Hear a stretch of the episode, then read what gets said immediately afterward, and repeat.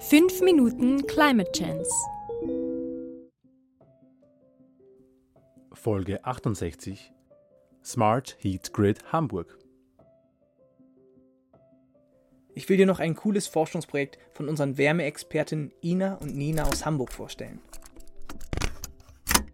Smart Heat Grid Hamburg Projekt betrachten wir ein kleines Wärmenetz im Süden von Hamburg. Wir wollen da verschiedene Konzepte zur innovativen Wärmeversorgung untersuchen.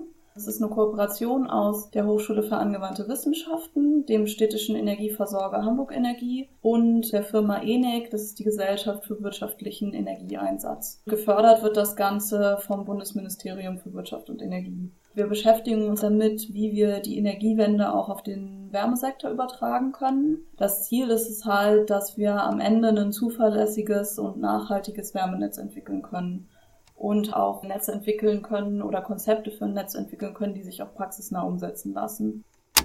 Okay, das soll dann ein Wärmenetz sein, das besonders effizient ist. Richtig, aber auch über die Effizienz hinaus gibt es noch viele Ideen, die in diese Überlegung mit einfließen. Stichwort Flexibilität. Wenn wir uns den Stromsektor angucken, da haben wir einen Tag vielleicht strahlenden Sonnenschein, starken Wind, erzeugen dann mehr Strom, als eigentlich notwendig ist oder als verbraucht wird. Und weil wir jetzt die Anlagen nicht abschalten wollen, sagen wir, okay, wir können den Strom ja jetzt auch in Wärme umwandeln und die Wärme dann speichern, weil die Wärme zu speichern günstiger ist, als den Strom zu speichern und vielfach auch einfacher ist. Und umwandeln würden wir das dann quasi mit großen Heizstäben. Das sind dann die sogenannten Power-to-Heat-Anlagen. Und Wärmepumpen kann man dafür auch benutzen. Wenn wir jetzt halt diese Wärme in unserem Netz speichern wollen, kann es ja sein, dass wir zeitgleich auch Wärmeerzeuger haben, die auch mehr Energie produzieren, als wir brauchen. Das heißt, wir brauchen am Ende ein Netz, was besonders viel Energie speichern kann. Also wir brauchen ein sehr flexibles Netz.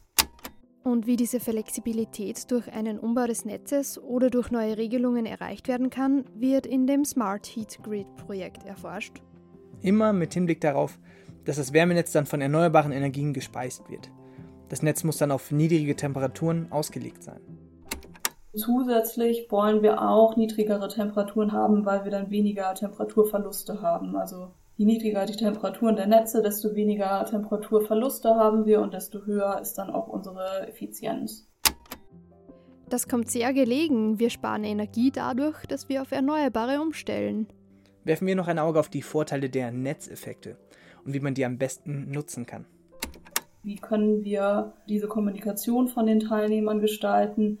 Macht es Sinn, Sachen zentral zu regeln? Wenn ja, was kann ich wie zentral regeln? Kann ich oder will ich auch auf Heizungen in Gebäuden zugreifen? Und da gucken wir auf der einen Seite mit Hilfe von Simulationen, inwieweit wir solche Konzepte umsetzen können und auf der anderen Seite setzen unsere Partner in so ersten Prototypen diese Konzepte um. Okay, dann geht's ja voran bei den Hamburgern. Das freut mich. Ja, mich auch. Aber auch für uns alle. Denn bei diesem Forschungsprojekt lernen wir alle viel, was uns auf dem Weg zu einer nachhaltigen Wärmeversorgung helfen kann. Ich glaube, grundsätzlich kann man schon sagen, dass man unsere Erkenntnisse und Konzepte auch auf andere Netze übertragen kann. Viele von den Bestandsnetzen haben halt sehr ähnliche Probleme.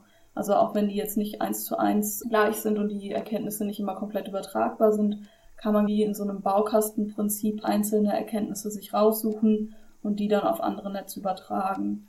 Es ist auch jetzt schon so, dass wir unser gewonnenes Wissen auf andere Projekte auch übertragen und auch in Folgeprojekten noch so gucken, was für weitere Untersuchungen noch durchgeführt werden können, um halt Fragen zu beantworten, die noch offen sind.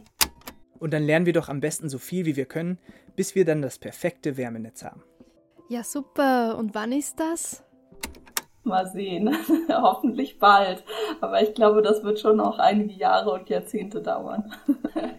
es ist natürlich nicht so, dass wir damit jetzt das perfekte Wärmenetz irgendwie umgesetzt haben. Es sind ja auch oft dann erstmal Konzepte und Lösungsvorschläge und im Endeffekt sind wir ja auch nicht die Leute, die die Netze betreiben und bauen. Und man kann natürlich hoffen, dass jetzt zum Beispiel unser Partner Hamburg Energie da möglichst viel von unseren Sachen auch umsetzt und daraus lernt. Aber im Endeffekt sind dann halt auch immer wirtschaftliche Faktoren und alle möglichen Entscheidungsprozesse, die das beeinflussen. Gesprochen von Johanna Lehner und Lukas Weimann.